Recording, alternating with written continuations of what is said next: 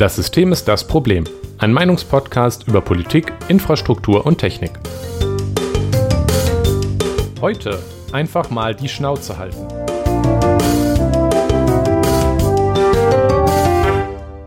Guten Abend, Jonas.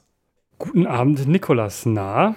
Lange nicht mehr gehört. Also wir haben eigentlich schon ziemlich lange die Schnauze gehalten. Ja, das stimmt. Das ist tatsächlich wahr, ja. Ja, erst war ich im Urlaub, dann warst du irgendwelchen Pfadfinderkram machen. Richtig schön ehrenamtlich. Stolz auf dich. Mit den Kids. Nicht?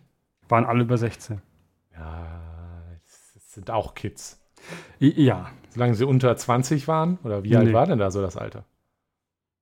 Ich glaube, das Durchschnittsalter war 23 plus. Na, ja, gut. Ja. Zählt trotzdem ehrenamtlich und Jugendarbeit und so weiter. Das ist doch, was zählt hier. Aber jetzt sind wir wieder hier. Wir haben, die letzte Folge ist eine ganz schöne Weile her. Das ist aber lustig, weil die nämlich, während wir das hier aufnehmen, aber noch gar nicht veröffentlicht ist. Ja. Weil wir nämlich auch mit dem Veröffentlichen, also wir hatten ja sogar noch ein bisschen Puffer. Ja, ja. Den wir dann aber auch trotzdem nicht veröffentlicht haben. Also es ist ein bisschen chaotisch gewesen die letzten Wochen. Ja, das ist richtig. Aber naja. Jetzt wird wieder alles ordentlich. Genau. Man muss ja regelmäßig posten, um sich sein Millionenpublikum nicht zu verspielen. Und da achten wir natürlich drauf. Ja, genau. Das ist uns das Wichtigste. Das verstehe ich. Wir sind gute Influencer. Ja, und wir werden auch sehr viel dafür bezahlt von der Regierung. Ja, das Demo-Geld oder so, aber das Podcast-Geld halt. Ja, dass wir linke Propaganda verbreiten. Ja, muss man nur die Antifa-Karte einreichen. Ja. Jedenfalls, Jonas, bitte. Es ist lange her, aber ich kann dir endlich wieder die Frage stellen. Ja. Was trinkst du heute? Ich trinke heute einen Spaten alkoholfrei. Das hatten wir schon mal, das habe ich öfter. Es schmeckt einfach gut und ist ein schönes alkoholfreies Bier. So einfach ist das. Okay. Und Klassiker, geht immer. Also wir haben ja draußen schon, wobei heute würde ich noch nicht sagen, dass wir heute schon Teewetter haben. Aber ab morgen haben wir dann Teewetter, weil ab morgen ist tatsächlich dann auch so richtig Herbst. Ja, ich hoffe so langsam mal. Es wird kälter, ja. Heute hatten wir noch mal 25 Grad, warum auch immer. Aber ab morgen so tagsüber 16 Grad oder so. Das wird Herbst, ja. Hast du also etwas Herbstliches an Getränk da? Sowas wie Tee vielleicht? Nee, also ich habe heute keinen Tee da. Ich habe heute Kaffee da. Es ist eigentlich immer ein bisschen spät, wenn wir aufnehmen. Deswegen habe ich üblicherweise hier keinen Kaffee. Aber weil ich gestern meine lang erwartete meine neue Kaffeemühle bekommen habe, bin ich gerade ein bisschen... habe ich ein bisschen Lust drauf, die auch auszuprobieren und dachte mir, ich mache mir noch mal einen Kaffee.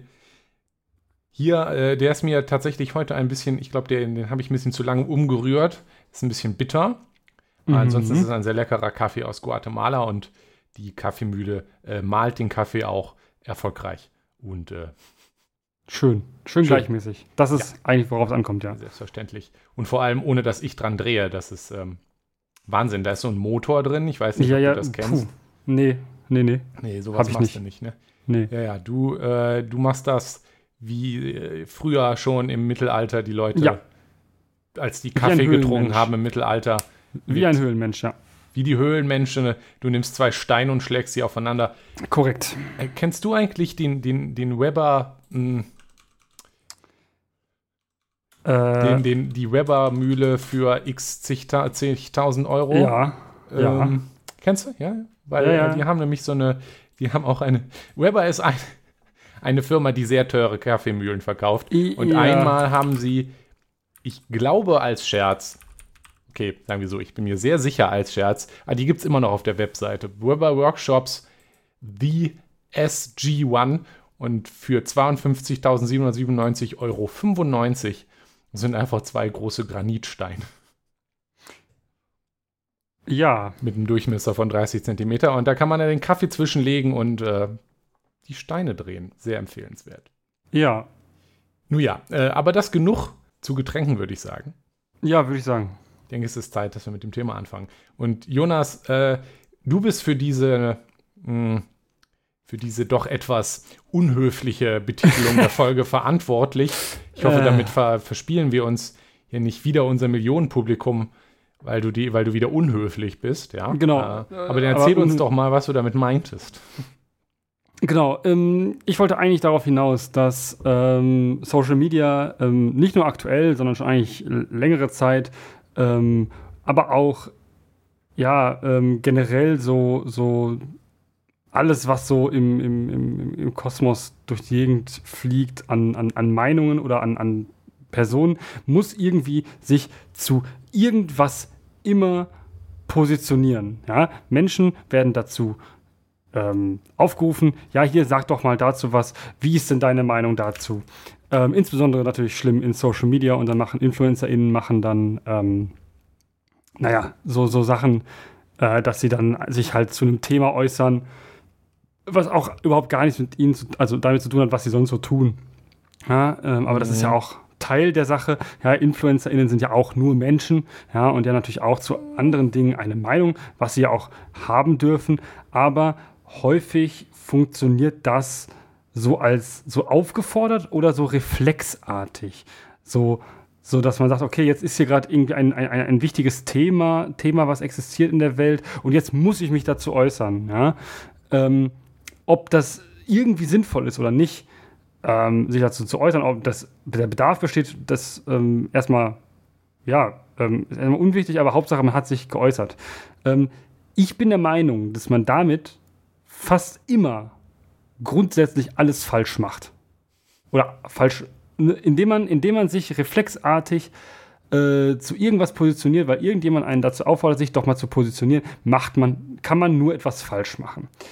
Denn die Leute, die einen dazu auffordern, und andere, die einen nicht dazu aufgefordert haben, es aber dann auch lesen oder hören oder sehen oder was auch immer, werden einen für diese Meinung, die man hat, verurteilen.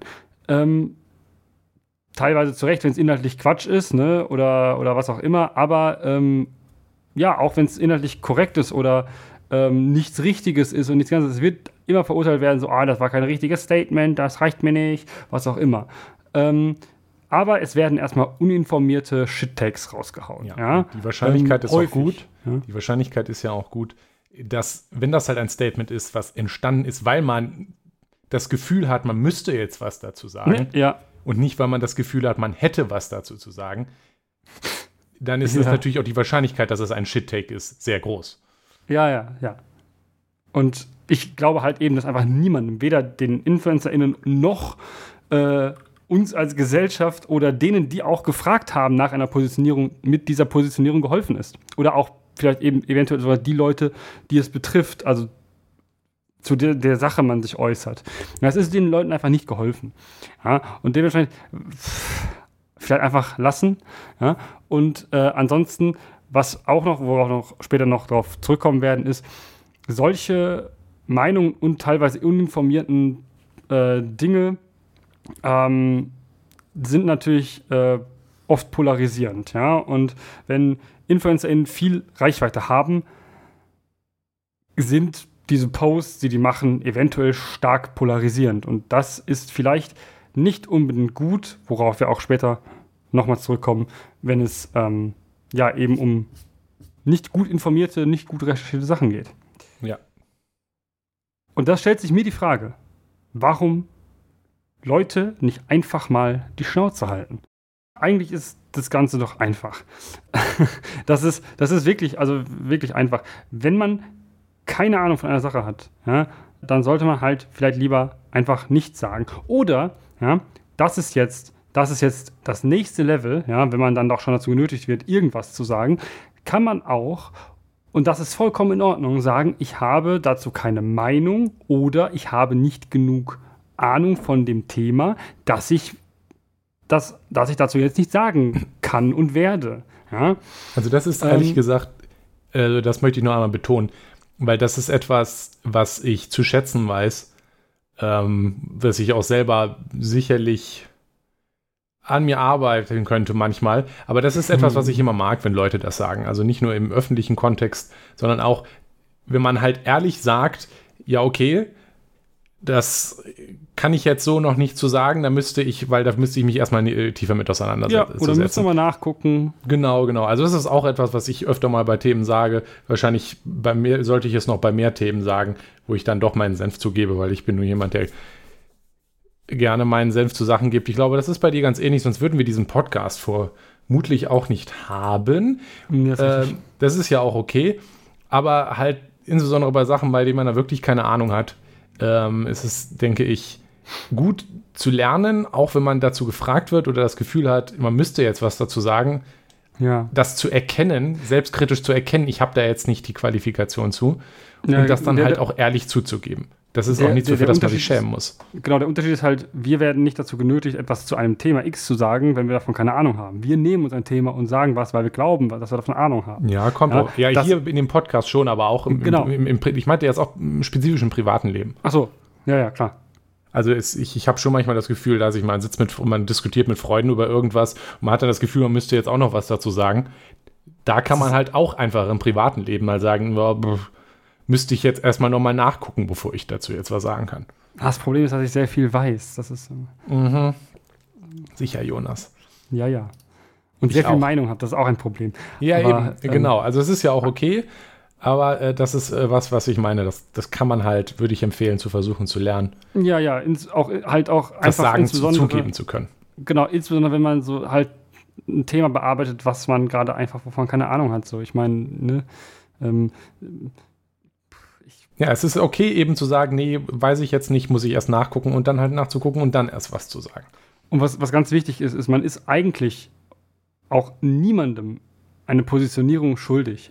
Natürlich gibt es Sachen, da ist es offensichtlich, dass man da sagen muss, das finde ich scheiße, so, und da kann man auch öffentlich sagen, das finde ich scheiße, aber das ist ja nicht das, worüber wir hier reden und wo ich sagen würde, ja, dann sag doch halt, wenn du dagegen bist, dann sag halt nichts. Nein, ich finde, es gibt natürlich Sachen, zu denen sollte man eine Meinung haben und wenn man dann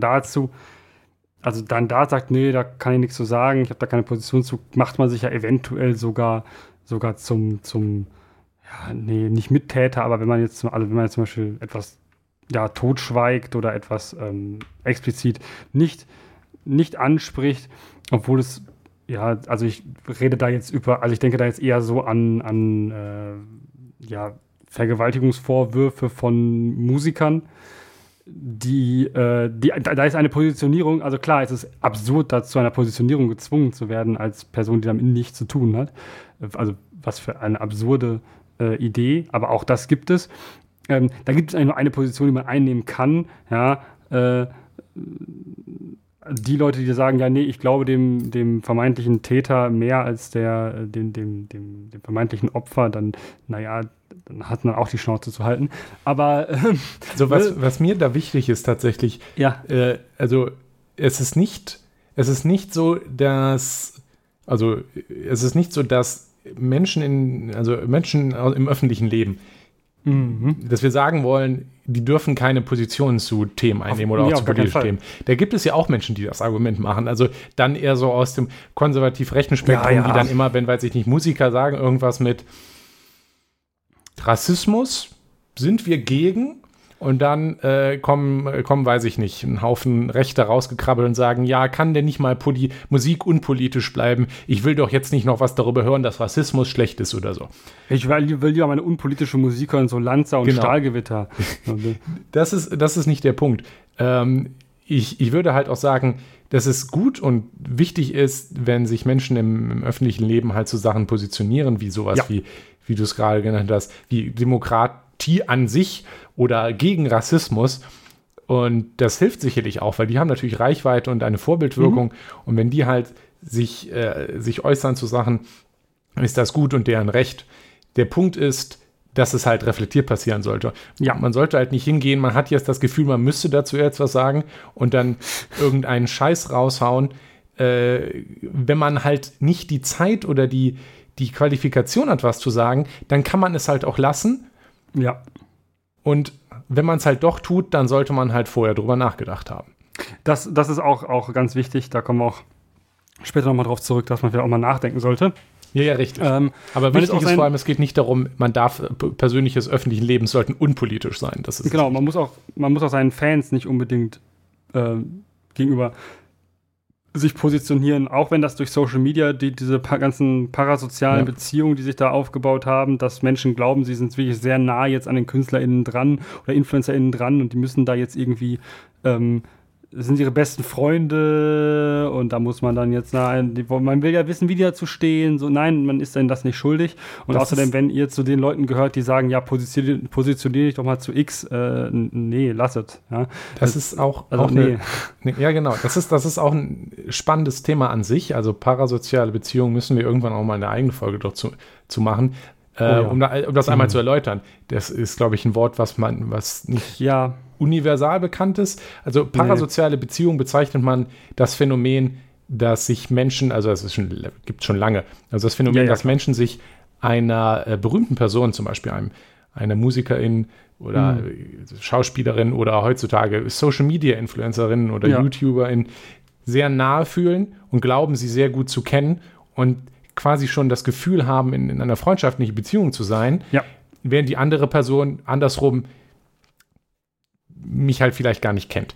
Also nicht von deiner Existenz weiß. Genau, nicht von der Existenz weiß. Also eine klassische Sache, weil man halt dazu neigt, wenn man halt viel von dem Material sieht, von den Filmen oder, weiß ich nicht, von den Videos oder von den Posts. Oder aus dem Leben der Person. Genau.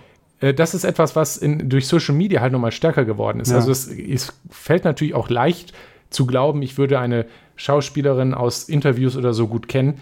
Aber in Social Media und in modernen Formen wie Instagram oder TikTok oder YouTube, wo Authentizität ein zentraler Teil des Vermarktungsmodells ist, also dass man wirklich das Gefühl hat, ja, die Person hier, die schauspielert nicht oder macht auch gar keine Werbung, sondern erzählt nur aus ihrem Alltag, dann fällt es natürlich besonders leicht zu glauben, man wäre halt Teil dieses Alltags. Genau. Und das meint auch nicht unbedingt, dass man wirklich denkt, man wäre Teil des Alltags, sondern dass es sich so anfühlt. Das kenne ich ja auch selber. Also ich fühle mich auch einfach automatisch Leuten, die ich im Internet, also YouTuberInnen oder so, die ich gucke, näher. Also ich denke nicht, also ich weiße davon und halte mich da jetzt auch von ab, weiß ich nicht, zu versuchen, dann in eine, weiß ich nicht, Anbetung zu rutschen oder so. Ich weiß nicht, ich glaube, da wäre ich auch nicht der Typ für. Aber man fühlt sich halt näher an der Person und als einfach dadurch, dass man das halt sieht und die ganzen Sachen mitbekommt, als man das jetzt tun würde bei, weiß ich nicht, dem Menschen, der die Nachrichten in der Tagesschau liest. Ja, und das funktioniert natürlich auch auf eine gewisse Art und Weise andersrum, ja. Ich meine, man kennt ja dieses Phänomen von, dass KünstlerInnen ihren Fans einen Namen geben, also als Gruppe, so, ne? Das wird ja auch gepflegt, weil das ist natürlich ein Vorteil, wenn die Fans alle glauben, man wäre alle befreundet. Eine Family und so, ne? Ja. Familie.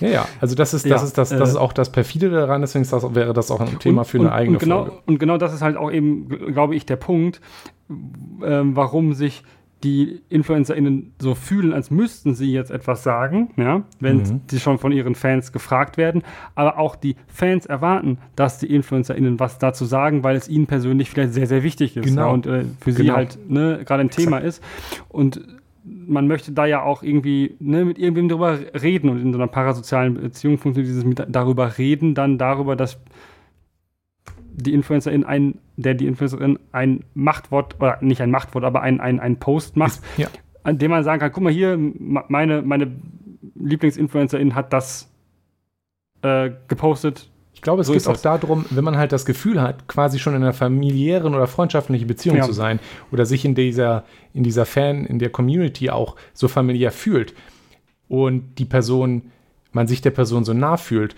dann möchte man vielleicht von der hören, also man möchte sich halt, hören, dass sie eine gute Meinung dazu hat. Ja. Und weil man sich der Person halt so nah fühlt, hat man auch das Gefühl, man kann dir das abverlangen. Genau, bei mir ist es eher andersrum. Ich denke mir häufig so, um Gottes Willen, bitte haut keine scheiß Meinung raus. Das ist bei mir nämlich, das wollte ich auch noch erwähnen. Das ist bei mir nämlich genauso. Ich denke mir immer, oh Gott, ich habe nämlich so sehr Angst, dass das dann, dass das ein Shit-Take ist, wenn Leute sich zu irgendwas positionieren, dass ich das wünsche, dass sie einfach die Schnauze halten, weil ich nämlich keine Lust habe, mich mit dem Unfug auseinanderzusetzen, der da potenziell bei rumkommen kann. Ja, und es ist ja so, also ich glaube, es steht gerade ein Elefant im Raum, weshalb auch teilweise dieses Thema jetzt existiert, also wir dieses Thema haben. Das Thema ist ja offensichtlich, also es wird bis zu dem Zeitpunkt, wo wir das veröffentlichen, sicher noch nicht gelöst sein, aber der Angriff... Ja, der Angriff der Hamas auf auf Israel, die vielen Terroranschläge und Entführungen und so weiter und so fort. Und die daraus folgende reflexartige Positionierung von Leuten, die auch häufig dermaßen daneben war, dass es in Deutschland sogar strafbar ist. Ja. Inzwischen in Deutschland gibt es inzwischen den Straftatbestand, dass, wenn man Kriegsverbrechen gutheißt und so weiter und so fort, dass man dafür gesondert bestraft werden kann und so. Das gibt es seit, das wurde mit dem Angriff Russlands auf die Ukraine, wurde das in ein Gesetz gegossen, das gibt es inzwischen, und da gibt es teilweise auch diverse Funk, ARD, ZDF, also hier, ne, GEZ finanziertes Fernsehen, Medien für Jugendliche, ein paar Funk-Persönlichkeiten, die da sehr tief in die Scheiße-Kiste gegriffen haben. Ja. Und das ist, das ist auch so ein Thema, wo ich wirklich, also es ist ja nun so, dass zum Beispiel auch die Leute, die ich auf Social Media folge, oder auf YouTube gucke, sind oft linksorientiert und nicht aus Deutschland. Und das ist eine schwierige Kombination, gerade in Bezug auf dieses Thema mit der Situation in Israel, weil das ist ja schon in Deutschland schwierig genug, aber ich habe das Gefühl, dass die deutsche linke Szene die einzige linke Szene ist, die überhaupt noch irgendwelche Leute haben, die eben nicht quasi, also die Hamas nicht als befreierische, antikoloniale Helden verklären. Ja. Und das ist halt schon belastend, so, weil jede einzelne Positionierung von irgendjemand, gerade amerikanische, irgendwie linksorientierte Menschen, die irgendwas dazu gesagt haben, es ist schon immer sehr belastend gewesen, weil, weiß ich nicht, wenn eine Terrormiliz, die Israel komplett vernichten will und explizit antisemitisch ist und ja auch zur Gewalt... Nicht Israel, sondern, nein, wichtig zu sagen, nicht Israel, sondern Juden, das schreiben sie so. Ja, explizit Juden, sagen richtig. Sie so.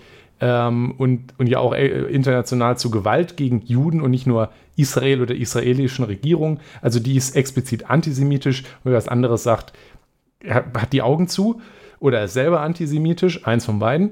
Und wenn die große Mengen Menschen ermordet, und ich sage jetzt bewusst ermordet und nicht im Kampf tötet, sondern es wurden ja auch wirklich ZivilistInnen gejagt, zum Beispiel auf dem Fest und ermordet und entführt, und es wurden Kinder ermordet und vergewaltigt, also brutalste Verbrechen begeht, und das erste, was man, den ersten Reflex, den man hat, ist, auf Social Media zu gehen und zu sagen, wir reden viel zu wenig darüber, dass Israel aber schon ganz schön schlimm ist.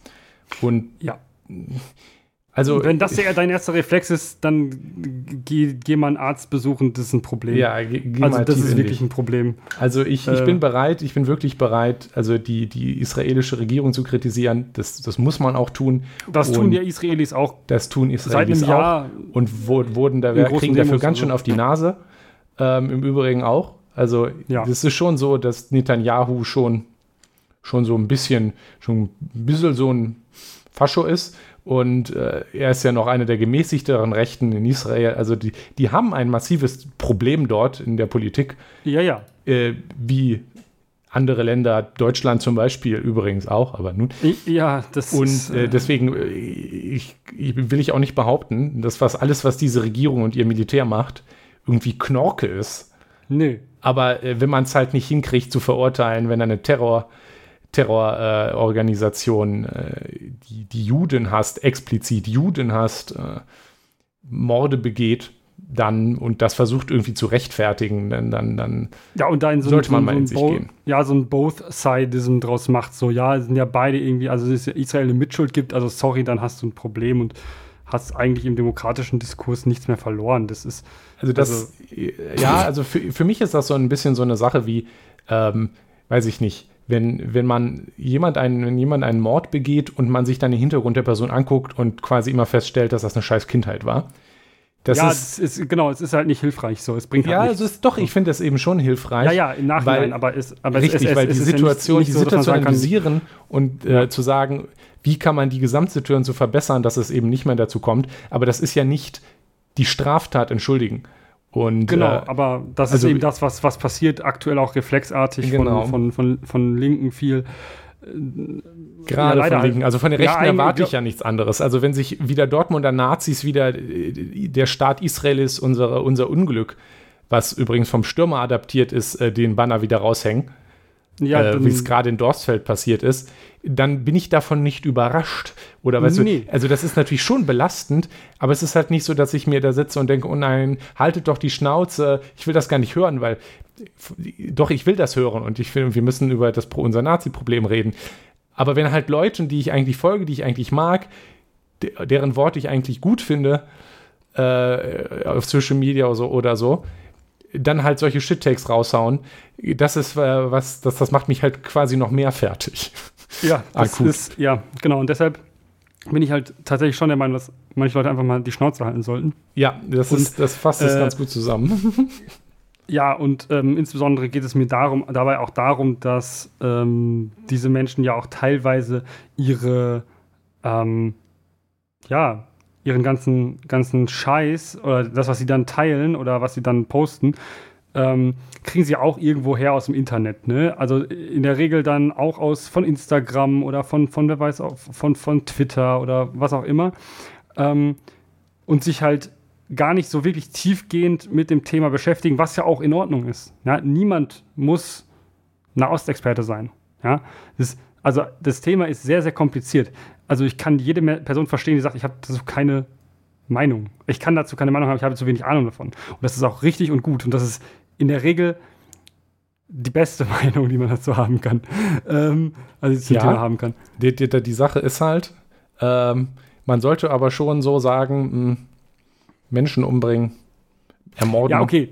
Sagen wir es so, da ist zum Glück die Menge an Menschen, die sonst von nichts eine Ahnung haben, die dann immer noch sagen, ja, Menschen umbringen ist vielleicht, also ist echt nicht so cool. Die gibt es dann auch. Das ist auch okay. Aber diese Leute recherchieren teilweise ja gar nicht. Das ist aber tatsächlich auch das Gemeine an dieser Situation, weil es gibt auch genug Leute, die um die Ecke gekommen sind und gesagt haben, ja, ich habe ja nicht so viel Ahnung von dem Komplex, aber ich finde, beide Seiten sollten aufhören, sich umzubringen. Und das ist jetzt prinzipiell kein völlig falscher Take zu der Situation, weil ich würde auch sagen, dass eigentlich sich niemand gegenseitig umbringen sollte. Nö. Aber das ist halt auch etwas, das irgendwie relativ wenig hilfreich ist. Ja. Aber es ist meiner Meinung nach immer noch besser, als wenn man halt nicht so wirklich drüber nachdenkt und dann anfängt. Und denke nicht, dass diese Leute das so meinen, aber dass sie dann antisemitischen Mord rechtfertigen oder Sachen teilen, die es rechtfertigt. Ich glaube nicht, dass die Leute, die das machen, alles Antisemiten sind. Nö. Aber es ist halt trotzdem antisemitisch. Ja. Also man muss antisemitische Dinge zu teilen und zu sagen, muss man kein Antisemit sein. Und ich glaube, das haben wir auch schon mal in diesem Podcast gesagt, genau. dass es einen feinen Unterschied, also es gibt einen feinen Unterschied zwischen, man sagt antisemitische Dinge und man hat antisemitische Vorurteile und man ist ein Antisemit. Also da gibt es einen Unterschied zwischen. Aber und genau deswegen ist es so wichtig, dass man drüber nachdenkt. Genau, es gibt einen Beißreflex, der entsteht, wenn man sagt, ja, das ist antisemitisch, was du da teilst. Dann sagen die Leute, ich bin ja kein Antisemit. Und dann muss man sagen, ja, das habe ich auch nicht gesagt. Ja? Mhm. Natürlich gibt es Menschen, die sind Antisemiten, ja, offensichtlich. Aber wenn sie sowas reproduzieren, ja, wenn man genug antisemitische Dinge sagt und Denkmuster hat, dann ist man auch ein Antisemit. Aber wenn man jetzt das, was latent in sehr, sehr vielen Deutschen drin ist, ja, zum Beispiel wie Juden haben viel Geld und kontrollieren etwas. Nicht so die 70% der Deutschen, die das vielleicht glauben sogar, wenn du die so fragst, sind Antisemiten. Das ist nicht so, ja. Aber da ist auch wieder so der Reflex, ja, ich muss jetzt mich verteidigen, bla, also das war ein anderes Thema. Und vielleicht wollen wir darüber reden. Da vielleicht einfach mal die Schnauze halten. Genau, und wenn man dann jetzt kommen wir dazu, was man tun kann, wenn man die Schnauze einfach mal nicht halten kann. Also wenn es natürlich, eine Notwendigkeit gibt, sich zu positionieren, ja, warum auch immer man das meint, dass man das muss, wie kriegt man das denn hin? Ja, wie am Anfang schon gesagt, sagen, ich kann dazu gerade nicht viel sagen, ich muss mich dazu erst noch einlesen, ich brauche dazu noch ein bisschen Zeit. Das zu sagen zum Beispiel ist schon mal der erste wichtige und gute Schritt. Ja, das hält einen in der Regel schon mal von unüberlegtem Teilen von irgendwelchen Scheiß-Takes ab. Ja, ich denke auch, wenn man sich halt viele Leute, wenn die sich angeguckt hätten, wo sie die Meinungen zur Israel-Sache geteilt hätten, was in diesen Angriffen wirklich passiert und dass das nicht nur der heroische Freiheitskampf ist gegen das israelische Militär oder so, wo das ja irgendwie teilweise auch so klang, sondern wie da halt Menschen ermordet worden und mit welchen grausamen Sachen, dann hätten die das vielleicht auch nicht gemacht, aber hätte man halt sich vorher erst diesen Überblick über die Situation verteilen Genau, das heißt, ne, man kann dann, wenn man sich sagt, ich nehme mich kurz zurück, ich gucke mir mal ein paar Sachen an, ja, und dann auch natürlich recherchieren, was ist denn da eigentlich los? Und wenn man etwas nicht versteht und das einfach sagt, ich wollte mich ja irgendwann melden, ich bin noch nicht so weit oder ich kann mich dazu nicht verhalten, ich kann mich dazu nicht äußern, weil ich es nicht verstehe. Ja? Das müssen dann auch die Leute, die das dann lesen, akzeptieren und sagen so, ich erkläre das jetzt nicht so, weil das sorgt auch wieder für Fehlinformationen, Desinformation, was auch immer. Ja? Und dann auch einfach wirklich, wenn man sagt, ich verstehe, ich kenne mich zu wenig aus, dann kann man auch wirklich, wenn man das sagt, dann aber auch bitte wirklich nichts dazu sagen. Weil das ist ja genau das Problem. Ja? Zu sagen, ich habe keine Ahnung, aber ich sage trotzdem was. Auch subtil gibt es da solche so Kleinigkeiten. Dass Menschen dann trotzdem irgendwie etwas dazu sagen und in ihren, ich kann dazu nicht sagen, ich habe dazu zu wenig Ahnung von, welche halbgaren Takes raushauen, weil es ja schon so ein bisschen eine Meinung haben, dann wirkt das halt unehrlich. Ja? Ja. Unehrlichkeit in Social Media, ich glaube, oder vieles, in der, schwierig. Vieles was davon, und das sind insbesondere auch nicht nur bei Persönlichkeiten des öffentlichen Lebens, aber auch in kleinerer Skala, insbesondere in Social Media, habe ich das Gefühl, Leute neigen dann oft dazu, die Meinung zu wiederholen, von der sie glauben oder die sie halt am meisten gehört haben. Also wer dir zuerst in die Mentions auf deiner Social-Media-Plattform springt und sagt, kannst du nicht mal sagen, dass du gegen XYZ bist, und von welcher Seite auch immer zuerst genug Leute quasi sagen, positionier dich doch mal so, und dir das Gefühl gibt, wenn ich das jetzt sage, dann stelle ich die Leute zufrieden, dazu neigen die Leute dann auch, diese Route zu nehmen. Und das ist auch gefühlt gerade definitiv wieder so in dieser Situation gewesen, dass die Leute halt das wiederholen, es ist ja menschlich, das wiederholen, was in ihrer Bubble, in ihrer sozialen Bubble gerade halt so die beliebten Talking Points sind. Ja. Und sich dann natürlich auch daran anpassen, weil sie halt natürlich auch die Gegenseite nicht hören. Das ist normal und menschlich, aber gerade deswegen ist es ja wichtig, das anzuerkennen, das zu verstehen und zu sagen, ja, ich möchte aber vorher erstmal nochmal nachgucken, bevor ich dann anfange, diese Sachen einfach zu wiederholen. Ja, und genau, und bevor man, da sind wir auch eigentlich bei dem ganz wichtigen Thema, und das ist einfach mal die Quellen, die man da denn auch hat, zu checken. Wenn man denn was recherchiert oder auch keine Lust hat zu recherchieren und einfach nur was teilt, sollte man sich vielleicht erstmal darüber nachdenken, wo kommt das her? Ja? Und ist das überhaupt richtig, was da steht. Ja? Und nein, Instagram-Infografiken ersetzen keine Recherche und sind in der Regel auch richtig, richtig schlechte Quellen. Ja? Meistens haben die unten nochmal eine Quelle verlinkt, also wenn es seriöse Instagram-Infografiken sind, dann kann man da drauf gucken. Ja? Das ist übrigens der Trick, den man immer bei Wikipedia benutzen kann, ja? Wenn man klug wirken möchte, hat man, und ihm Quellen geben möchte, macht man Wikipedia-Artikel und verlinkt dann Sachen, Quellen aus dem Wikipedia-Artikel. Aber nein, Instagram-Infografiken sind keine verlässliche Quelle und ersetzen auch keine Recherche. Ja. Auch nicht die von Funk. Ja. Ja, das ist öffentlich-rechtlicher Rundfunk. Ja. Ja. Aber die sind auch alle irgendwo gefärbt, ja, und wenn man sich anguckt, was FunkjournalistInnen gerade so rausballern an Scheiße, ja, privat, weiß ich nicht, ja, Ja, auf der anderen Seite noch eine weitere Sache. Al Jazeera. Nein, Al Jazeera ist auch keine seriöse Quelle. Also, ja, ich finde das belastend, wie ich jetzt schon wieder linke Al Jazeera-Links teilen sehe. Ja, da kriege ich, also weiß ich nicht, da kriege ich Kotzen, weil das ist das ist Staatsfernsehen von Katar, nur so mal als Einordnung. Ja, und ich möchte als Hintergrund sollte man vielleicht schon daran auch noch mal erinnern, was man zu Recht kritisiert hat mit der Katar-WM und so. Und jetzt, ja, achso, übrigens ganz wichtig, Katar ist der größte Sponsor der Hamas. Also das.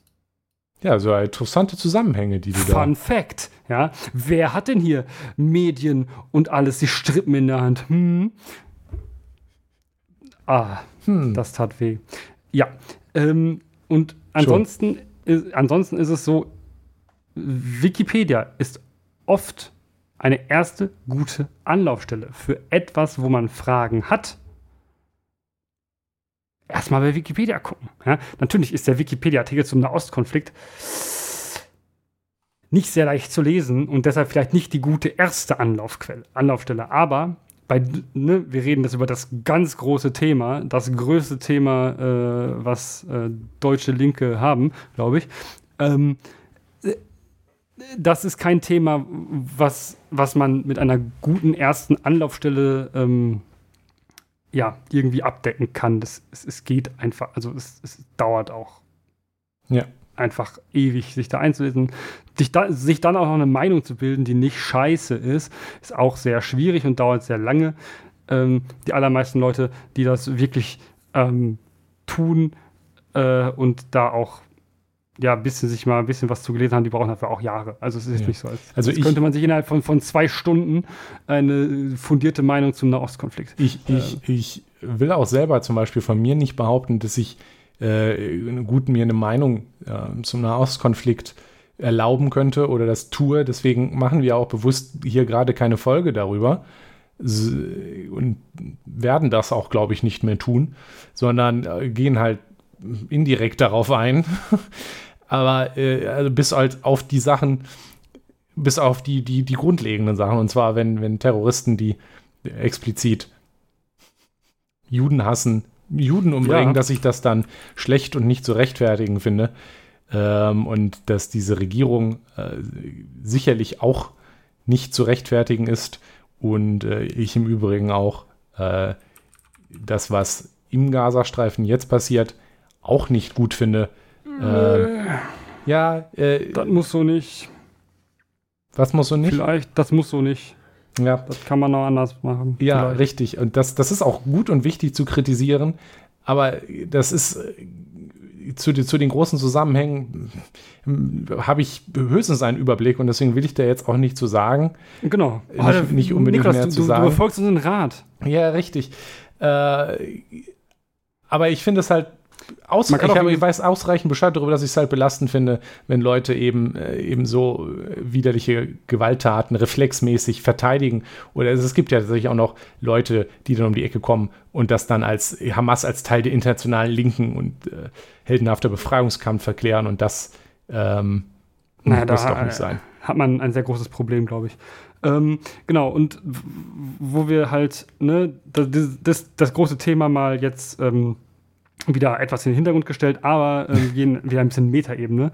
Und zwar ist es so, für komplexe Themen gibt es in der Regel keine einfachen Erklärungen, die sich als lustiges Instagram-Sharepic darstellen lassen. Ja? Einfache Feindbilder in einem komplexen Konflikt oder einem komplexen Thema, auch gar nicht mal so einfach. Natürlich, in diesem Fall jetzt, also in dem konkreten Fall jetzt gerade, dass die Hamas gerade Scheiße baut, offensichtlich. Ja, das ist ein Feindbild ist, was man im Westen haben sollte, wenn man das doch irgendwie ernst nimmt mit Zivilisation.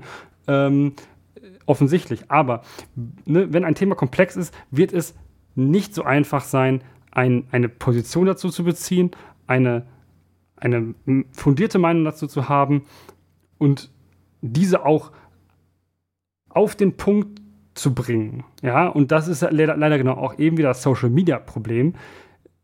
du musst einfach, am Ende hast du eine Instagram-Story dafür Zeit oder vielleicht 5, ja, die du so hintereinander hast. Aber selbst das ist, glaube ich, gar nicht wirklich möglich. Mhm. Ja? Deswegen bin ich auch kein Fan davon, Politik auf Social Media zu diskutieren. Also wir haben ja hier unseren Podcast, der, denke ich, ganz gut zeigt, dass wir beide sehr politisch interessierte Menschen sind. Und Männer sind, ja. Ja, insbesondere. Und sind ja auch im privaten Leben bei einer Politikdiskussion immer dabei.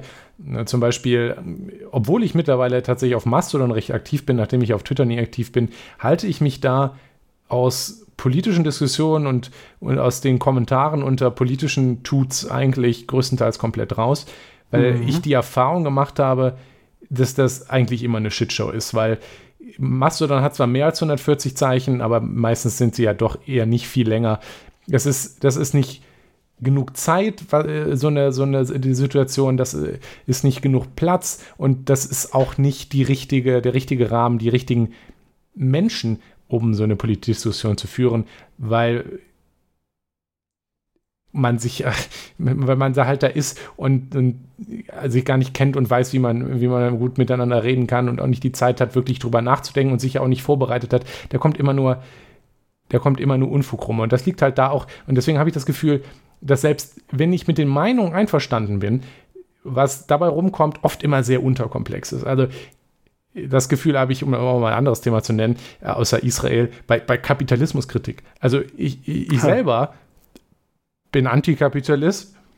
Mittlerweile bezeichne ich mich auch so. War nicht immer so. Das war nicht immer so, aber also und Kapitalismus ist nicht dasselbe wie freie Marktwirtschaft, wie ich letztens meinem Chef erklärt habe, aber wie auch immer.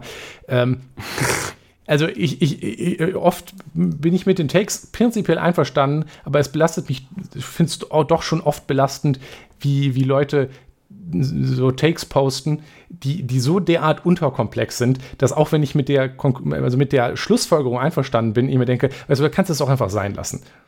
Ja. Also das ist es ja, auch wenn man prinzipiell das Richtige sagt. Ich weiß nicht, ob es irgendjemandem hilft, wenn man Sachen derart so runterbricht, bis sie halt komplett von jedem Sinn befreit sind. Ja, ja, genau. So, ja. Alles auf eine Instagram- Share-Pick drauf. Ja, da kann halt nichts übrig bleiben, was irgendwen intellektuell weiterbringt. Nee. Also, weiß ich nicht, also in den allermeisten Fällen, klar, also weiß ich nicht, ein Graph passt vielleicht auf Instagram Share-Pick drauf, aber ob das jetzt wirklich eine gute Methode für politische Bildung ist, weiß ich nicht. Aber da wir ja das Budget der Bundeszentrale für politische Bildung gekappt haben, ist das wohl das Einzige, was wir uns noch leisten können. Aber das ist auch ein anderes Thema. Tja, machst du nix, Nicolas. Ja. Kostet Geld, ist teuer. Ja. Ja. Genau, wir haben auch noch, also das mir liebste Beispiel auch noch, aber nicht als Thema an sich, sondern als Person, die es wirklich nicht lassen kann, zu jeder Sache seinen Senf dazu zu geben. Und zwar auch mit den wirklich bizarr dümmsten Takes teilweise, wo man sich fragt, so, hast du mal einen Moment drüber nachgedacht? Problem ist, dass die Person nicht gerade unintelligent ist und auch sicherlich einiges an Informationen sich holt, aber naja, trotzdem eine scheiß Meinung hat, ist Sascha Lobo, ja, mein Erzfeind, mein Nemesis. Das ist auch so eine parasoziale Beziehung, nur halt andersrum. Er ist dein Erzfeind, deine Nemesis, aber weiß da gar nichts von. Ja, weil hiermit fordere ich Sascha Lobo zu einem Duell auf. Ich bin ein Sekundant. Okay, das ist zwar in Deutschland verboten. Duelle? Deshalb machen wir das in Minecraft. Ja, sicher ist es verboten. Also, Duelle verboten in Deutschland? Das hat Kaiser Wilhelm noch verboten. Ja, weil sich die Generäle massenhaft verwundet und erschossen haben. Tja, das war ein bisschen dumm. Naja, auf jeden Fall, Sascha Lobo ist eine von diesen Personen, die man vielleicht kennt aus Spiegelkolumne oder aus, man fragt mal den lustigen Typen mit dem Irokesen-Haarschnitt zu seiner Meinung zu Computern. Irgendwie war das, glaube ich, so sein Sprungbrett in die politische oder die ja, die Fernsehlandschaft oder was auch immer man dazu sagen möchte, oder die Medienwelt. Allerdings ist Sascha Lobo so eine Person, die es wirklich nicht lassen kann, zu jeder Sache seine Scheißmeinung dazu zu geben. Zum Beispiel erinnere ich mich da immer sehr, sehr gerne an das eine Interview das war auch ein Funkformat, hurra. Wo echt? Ja. Das war auch Funk, wo darüber gesprochen, also wo darüber, also Prostitution für und wider war das Thema, meine ich, irgendwie sowas. Und da waren anwesend Sascha Lobo als Mann und Huschke Mau als Ex-Prostituierte, die auch sehr viel Arbeit, sehr viel Bücher geschrieben hat, auch wissenschaftlich daran arbeitet und der Meinung ist, dass Prostitution gar nicht mal so empowernd ist. Also ich war in einer Lesung mal von ihr übrigens. Ja, ich habe ein Autogramm in ihrem Buch. Tja. Es ist signiert, ja, da bin ich sehr stolz drauf. Ja, und Sascha Lobo fiel natürlich nichts Besseres ein, als ihr diese Erfahrung abzusprechen, weshalb Huschke Mau irgendwann aus dieser Sendung einfach rausgegangen ist, weil sie es nicht mehr ertragen konnte, dass Sascha Lobo seine dumme Schnauze nicht halten konnte, weil er natürlich seine Meinung war natürlich viel mehr wert und er hatte natürlich recht, ja, mehr als jemand, der davon wirklich betroffen ist. Und das ist nämlich auch genau so ein Ding, ja, dass viele Menschen sie sind informiert, also sie haben auch vielleicht viel gelesen, aber hauen trotzdem eine Meinung raus, die dermaßen unreflektiert ist, weil sie Missinformationen, Desinformationen, was auch immer, zu viel konsumiert haben, ja, als dass sie noch eine Meinung haben können, die nuanciert ist und auch wirklich auf irgendetwas fußt, was wirklich so ist. Ja, das ist ein plakatives Beispiel dafür. Ja, aber das macht Sascha Lobo in seinem Podcast Feel the News, den er übrigens mit seiner Frau Jule Wasabi hat, Moment, heißt die wirklich Wasabi oder ist das ein... Nein, sie heißt Jule Lobo inzwischen, weil sie natürlich seinen Namen... Aber und hieß sie vorher Wasabi? Nein, hieß sie auch nicht, Mann. Um Gottes Willen. Nein. Aber sie hat, die haben einen Podcast und da werden immer Themen besprochen und ich denke mir so, ja, es ist ein News-Podcast, aber mir gibt schon das Feel the News, gibt mir schon wieder postmoderne Vibes, die ich nicht so gerne habe. Aber darum soll es nicht gehen, wohingegen man sagen muss, ja, seine und Jules Meinung zum Nahostkonflikt und dem, was gerade passiert, ist grundsätzlich nicht schlecht. Ist auch kein Shit-Take oder sowas. Ne? Es ist halt nur wieder so, dass ich mir denke, so, braucht es jetzt auch noch einen Sascha Lobo und eine Jule Wasabi, die über das Thema eine Stunde 15 Minuten Podcast machen. Also ich glaube nicht, aber genau das ist auch der Punkt, wo wir zur Selbstkritik kommen müssen. Ja, also genau. Bevor wir zur Selbstkritik geht, wollte ich noch einmal erwähnen, dass diese ganze die Prostitutionsdiskussion auch so eine Sache ist, wo ich das Gefühl habe, dass die Linke gefühlt sehr einer Meinung ist, die darauf basiert, dass man sich nicht genug damit auseinandergesetzt hat. Also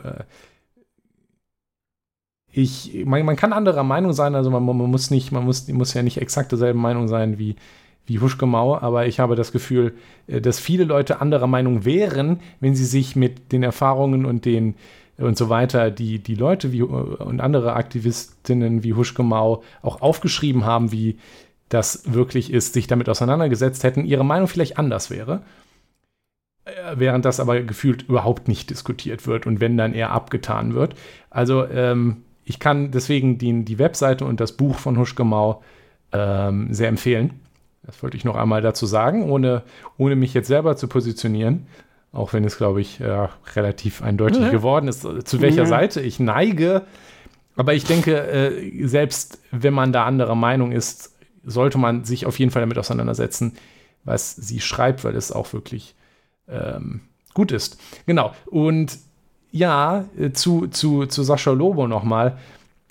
Du hast das so geschrieben und da habe ich mir, also das hast du ja auch selber schon gemerkt. Ja, ja. Ich habe es mir auch nochmal gedacht. Das war mir im Vorfeld schon klar, als ich das angefangen habe. Ja. Ich weiß nicht, vermutlich ist die Antwort nein, niemand braucht Sascha Lobo und Jule Wasabi, die in einem Podcast ihren Take zur Situation in Israel abgeben.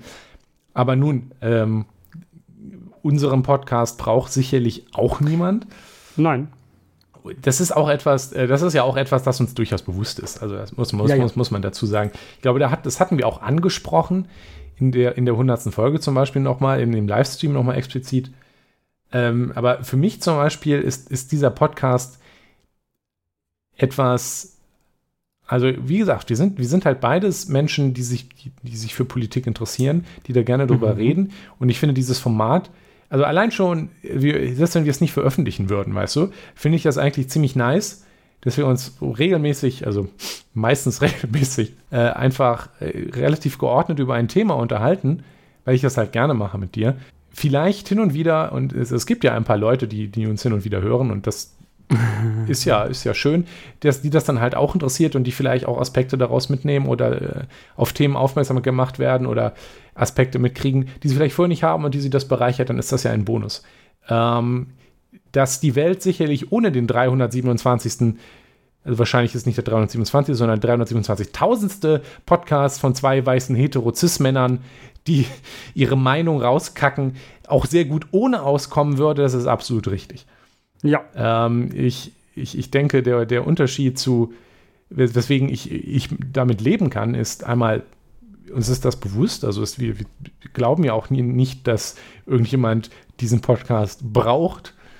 Und insbesondere, wir haben halt auch keine Plattform in dem Sinne. Also wir haben irgendwie irgendwas zwischen, ich weiß nicht, was das aktuell sind, ich habe schon lange nicht mehr den Stessen geguckt, irgendwas 80 Downloads pro Folge oder so. Ja. Das heißt, also wir sind halt ein kleiner, süßer Podcast. Was ich besonders kritisiere, ist, dass Leute meiner Meinung nach oft, die eine Plattform haben, die Reichweite haben, insbesondere auf sozialen Medien, die Verantwortung, die daraus erwächst, nicht ernst nehmen. Also wenn man halt hingeht und man hat 1 Million Follower oder so, wegen oft, also dann ja viel, im Zweifel auch was völlig Unpolitischem. Also es gibt, also unpolitisch im Sinne von etwas anderes, weiß ich nicht, Tech-Videos, Beauty-Videos, irgendwas, was es halt so auf Instagram alles gibt. Und dann meint man halt, diese 1 Million Leute mit irgendeinem Shit-Take zu Politik, der auch potenziell, also es kann ja potenziell gefährlich sein. Ja. Also es ist ja nicht nur nervig, sondern es kann ja auch gefährlich sein, weil wenn du jetzt einer 1 Million Leute unter die Nase reibst, irgendwelche Takes dazu, dass die Hamas eigentlich ganz toll sind, dann hast du halt im Zweifel Leute, die dir vertrauen aufgrund deiner Plattform, aufgrund, dass sie dir schon lange folgen und jetzt denken, die Hamas sind doch eigentlich super. Und wir müssen was gegen die Hamas, wenn die dazu aufruft, jetzt mal hier jüdische Gemeindehäuser anzugreifen oder auch Juden auf der Straße anzugreifen. Vielleicht ist das eine gute Idee. Oder alleine diese Enthemmung, die dadurch entsteht, dass man das irgendwie verteidigt, ist ja schon das Problem an sich. Wir haben... Und das sage nicht nur ich, sondern das sagen auch ExpertInnen, die Landesinnenministerkonferenz des BKA sagt, wir haben gerade ein ganz großes Problem, weil das Potenzial für antisemitische Straftaten innerhalb von Deutschland ist gerade so massiv gestiegen. Wir haben ja auch schon einige Sachen verurteilt worden. Ja, also es gibt wieder ganz viele tolle Straftaten. Und sorry, aber wer da noch auf die absurde Idee kommt, es ginge hier um Israel-Kritik, tolles Wort übrigens, gibt nämlich das Wort Deutschland-Kritik oder Spanien-Kritik, gibt es komischerweise nicht, es gibt nur Israel-Kritik.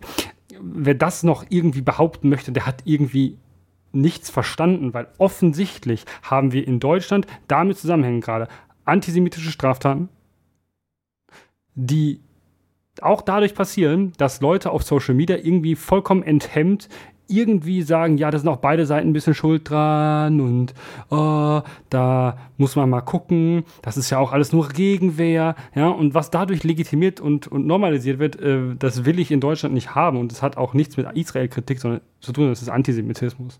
Ja, also... und deshalb aufpassen, was man für eine Scheiße von sich gibt. Genau. Und das ist es. Wenn man eben hingeht und eine Plattform, die man hat, oft eben auch aus völlig unpolitischen Gründen und deswegen eben auch mit Leuten, die da nicht wegen Politik hingekommen sind, dann halt im Zweifel unreflektiert irgendwas hinserviert, dann ist das halt gefährlich. Und das sollte man halt sein lassen. Da würde ich halt auch den Unterschied zu unserem Podcast setzen. Die 3 Leute, die unseren Podcast anhören, ich würde mal behaupten, wenn die nicht innerhalb der ersten 5 Minuten abschalten, was wahrscheinlich die meisten tun, aber also wenn du halt hier dir das anhörst, weißt du, was du erwartest, ja? Du gehst jetzt halt nicht hin und lernst dann uns zu vertrauen und dann sagen wir dir hier, das ist jetzt der gefährliche Take und du fällst halt drauf rein. Also das... Ja, also so wir sagen ja auch wenigstens, ja, guck nochmal selber was nach, ne, und sagen, ja, genau, wo du nachgucken sollst. Ja, auch was vielleicht, wo du nicht nachgucken sollst, und das wäre zum Beispiel Al Jazeera und Instagram und Infografiken. Also es ist definitiv nicht so, dass irgendjemand diesen Podcast braucht. Ich glaube, es gibt wie gesagt, wirklich genug weiße Cis-Männer, die einen Podcast haben, aber wir möchten halt einen machen. Aber insbesondere wichtig ist uns, dass eben Leute mit Reichweite und einer Plattform die Verantwortung auch ernst nehmen, ja. Ja. Und Sascha Lobo ist halt einfach, also ich habe tatsächlich keine tiefere Meinung zu Lobo, so wie du. Ich habe das mit Tuschke Mau war schon ziemlich shitty. Und ich würde halt vermuten, dass hier weniger dass er das Problem ist, dass er den Podcaster hat, sondern eher, dass er das Problem ist. Aber ja, das ist richtig. Ja. Aber das ist halt eben genau das Beispiel für eine Person, die es einfach nicht lassen kann, zu jedem Shit seine Meinung zu sagen, die auch oft nicht falsch ist. Ja, das gehört ja leider dazu. Eigentlich. Ja. Wir sind alle kleine Sascha Lobos, Jonas. Halt die Schnauze. Reicht's mir mit dir? Ja gut, okay, ja, wenn das dann genug ist, würde ich sagen, haben wir eigentlich unser Thema für heute durch, oder? Wir haben alles gesagt und halten jetzt die Schnauze, Nicolas. Ja, zumindest bis nächste Woche. Ja, bis nächste Woche, Nicolas. Alles klar, tschüss. Tschüss. Vielen Dank fürs Zuhören. Schaut auf unserer Webseite systemproblem.de vorbei. Über Kommentare und Feedback freuen wir uns auf Mastodon an @systemproblem@podcasts.social oder per Mail an kontakt@systemproblem.de. Dieser Podcast ist frei verfügbar unter der Creative Commons Attribution Sharealike 4.0 Lizenz. Die Titelmusik ist Trash Fm von Alexander Nakarada unter der Creative Commons Attribution 4.0 Lizenz.